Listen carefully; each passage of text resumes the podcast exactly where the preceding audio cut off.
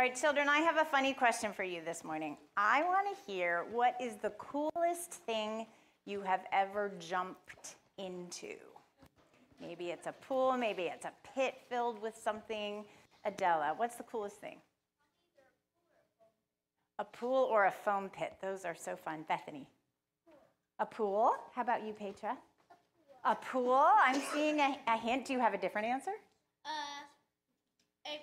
Uh. You can say a pool. Uh, like nine feet deep. A nine foot pool. That's really awesome. Yes. What? Colorado Springs. Wakulla Springs. That was on my family list this week. Yeah. A, a ball pit. That is so fun. How about you? A bounce house. A bounce house is fun too. That there you go. I hadn't thought of that. Let's do one more, Cora. A pool. You are Florida kids through and through. I love it. Okay, so last week Stephanie had us doing three jumps to remember three things that we're in. Do you remember? We're in God's name, we're in His truth, and we're sent into His world, right? But the passage we heard this morning shows us one more thing that we get to be in and that is God's family love. Um, so, when we heard it read this morning, Jesus says that God, the Father, loved Jesus before the world even existed. And then it says that the Father loves us the same way he loves Jesus. And that the Father's love for Jesus will be in us.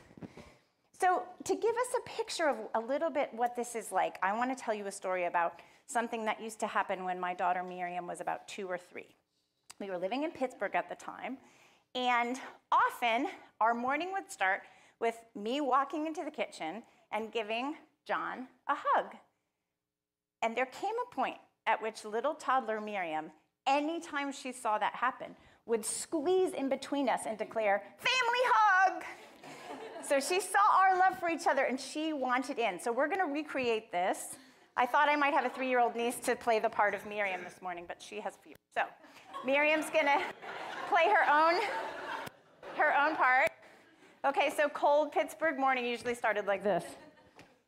Good morning. Family Turn around for a sec. Turn around for a second. You've got to be in the middle. That's the whole point. Okay. This is our picture for the passage this morning. God has opened up his family hug to us.